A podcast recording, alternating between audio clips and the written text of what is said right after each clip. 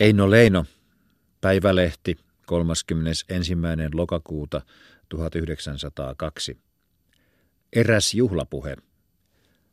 Eräs taiteilija oli kerran kutsuttu Härkästen yhdistyksen kunniapäivällisille. Illan kuluessa pidettiin hänelle seuraava puhe.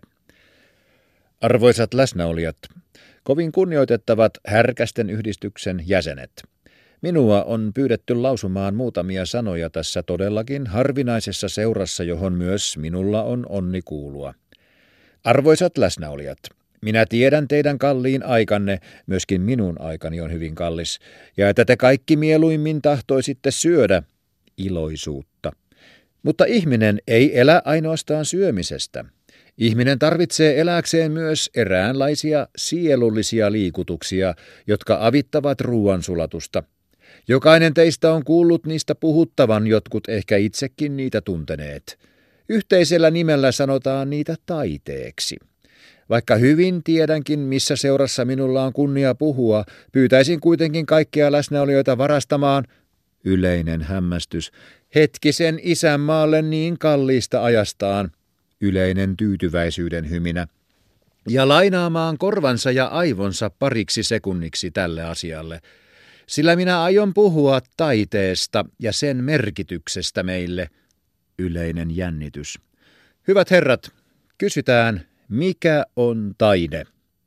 Kuten äsken huomautin, ei taide ole sama kuin syöminen. Jännitys herpoutuu. Mutta se on kuitenkin mitä lähimmässä yhteydessä ruoansulatuksen kanssa. Jännitys kohoaa jälleen. Taiteella on nimittäin merkillinen voima vaikuttaa sekä alempiin että ylempiin eläimiin.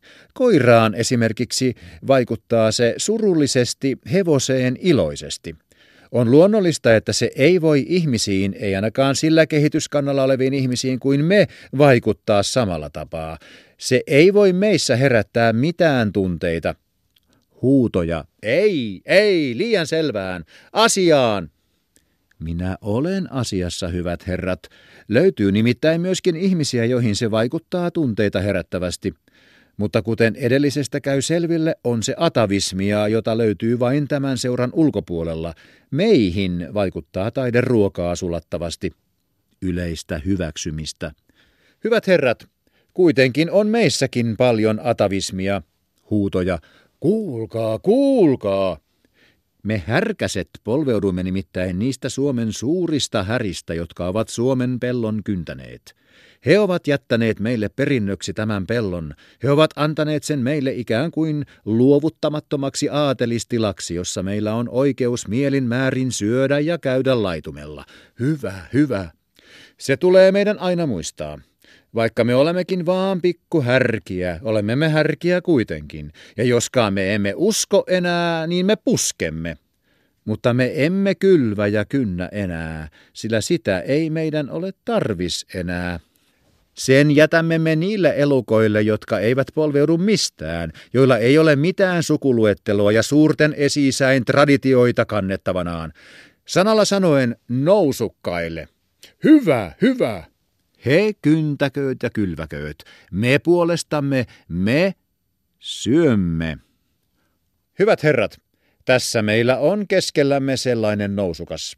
Me olemme osoittaneet hänelle sen kunnian, että olemme kutsuneet hänet vieraaksemme, mutta sitä emme me suinkaan ole tehneet siitä syystä, että hän olisi meidän vertaisemme.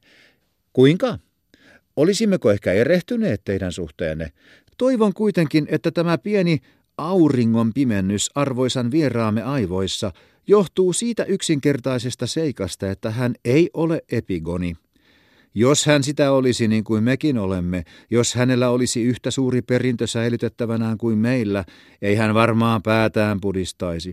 Hän tuntisi kuuluvansa niiden rotuun, jotka tässä maassa voivat jotakin ja merkitsevät jotakin, jotka täällä kauan elävät ja menestyvät. Hyvä herra kunniavieras, kunniavieras nousee. Me olemme kutsuneet teidät tähän seuraan, emme kunnioittaaksemme teitä, sillä sellainen ei tietysti tule tässä tapauksessa kysymykseen, vaan kunnioittaaksemme teidän kauttanne omia esiisiämme, se on meitä itseämme. Me tarvitsemmekin kunnioittamista. On nimittäin eräällä taholla tapahtunut sellainen käsitteiden ja kaikkien suhteiden sekaannus, että on ruvettu pitämään nykyään eläviä härkiä suurempina kuin meitä härkäsiä, Suomen suurten kyntäjäin jälkeläisiä. Te olette myöskin sellainen härkä, me tiedämme sen. Te kynnätte omaa sarkaanne kuin konsanaan meidän ikimuistoiset esi-isämme, ja jos hyvin käy, tulette tekin vielä monen monen pikkuhärkäsen esi-isäksi. Mutta meidän rinnallamme olette te vain kärpänen. Yleistä hyväksymistä. Kunnia vieras kumartaa. Näen ilokseni, että tekin sen tunnustatte.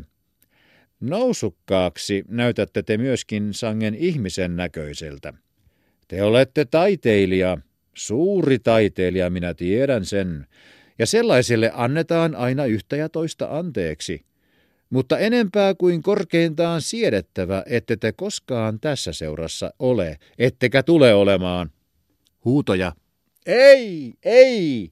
Useammat näyttävät jo väsymyksen merkkejä ja käyvät käsiksi paistiin. Teidän epigoninnekin ovat jo enemmän siedettäviä, sillä heillä on jo suonissaan vanhempaa verta kuin teillä. Niin vanhaa verta kuin meillä ei heillä kuitenkaan koskaan tule olemaan, sillä kohotkoot Suomen taiteilijat kuinka korkealle tahansa, tässä seurassa ainakin he tulevat olemaan aina nousukkaita. Taiteilija, olkoon hän kuinka epigoni tahansa, on kuitenkin aina härkä, jonka ei sovi käydä laitumella, ei ainakaan aineellisesti. Ja juuri tästä aineellisesta puolesta olen minä tahtonut tässä seurassa huomauttaa. Taiteilija rupeaa katselemaan ovenpieliin. Useat pidättävät häntä. Herra taiteilija, teillä ei ole mitään syytä kadota meidän joukostamme, sillä tällä kertaa me kyllä maksamme teidän puolestanne. Vai kuinka? hyväksymistä toimeenpannaan yleinen rahankeräys. Te voitte siis rauhallisesti jäädä. Me olemme tällä kertaa kutsuneet teidät seuraamme huomauttaaksemme teille, kuka te olette, ja että te, jos jollekin teidän tovereistanne joskus sattuisi sama kunnia, osaisitte silloin kainoudesta punastuen väistyä. Myöskään ei teillä ole lupa sinä päivänä mennä syömään päivällistä minnekään muualle, vaikka teillä ei olekaan tilaisuutta ottaa osaa meidän päivällisiimme. Sellainen päivä on oleva paastopäivä kaikille Suomen taiteilijoille, sillä samassa kun me ruokimme teitä, ruokimme me heitä kaikkia. Huumaava kättentaputus, heilutetaan ruokaliinoja, kunniavieras riuhtoo yhä enemmän irti päästäkseen. Hyvät herrat, me rakastamme kaikki Suomen taidetta, mutta me emme rakasta taiteilijoita. Taide on aina jotakin jaloa ja puhdasta, nöyrää ja siveää, joka vaikuttaa meihin miellyttävästi, kuten puhdas liina katetulla pöydällä, liikutusta. Mutta taiteilijat ovat useinkin röyhkeitä. He eivät valitse syöntiaikojaan ja saavat täten aikaan arvaamatonta hämminkiä hyvin järjestetyssä perheessä. Suomen kansa on tällainen perhe. Me emme kärsi siinä mitään epäjärjestystä. Huutoja. Emme. Nousevaa innostusta. Useat, jotka jo olivat alkaneet syödä, lakkaavat. Elleivät taiteilijat tahdot taipua meidän ruokakellomme mukaan, jätämme heidät kokonaan eteiseen, kuten esimerkiksi tässä tapauksessa – Onnettomuudeksi on täällä meidän joukossamme eräs, jota me emme ole voineet sinne jättää, mutta sekin onnettomuus on Jumalan ja isänmaan ja minun avulla kääntynyt meidän onneksemme. Me olemme saaneet hänelle sanotuksi, mitä me olemme tahtoneet saada sanotuksi, ja voimme siis hyvällä omalla tunnolla juoda hänen maljansa. Hänen, ei, meidän esi-isiemme, ei, meidän itsemme malja. Eläkäämme! Jyrisevä eläköön huuto. Taiteilija puikahtaa ulos. Kilistäjät jäävät katsomaan toisiinsa hämmästyneinä.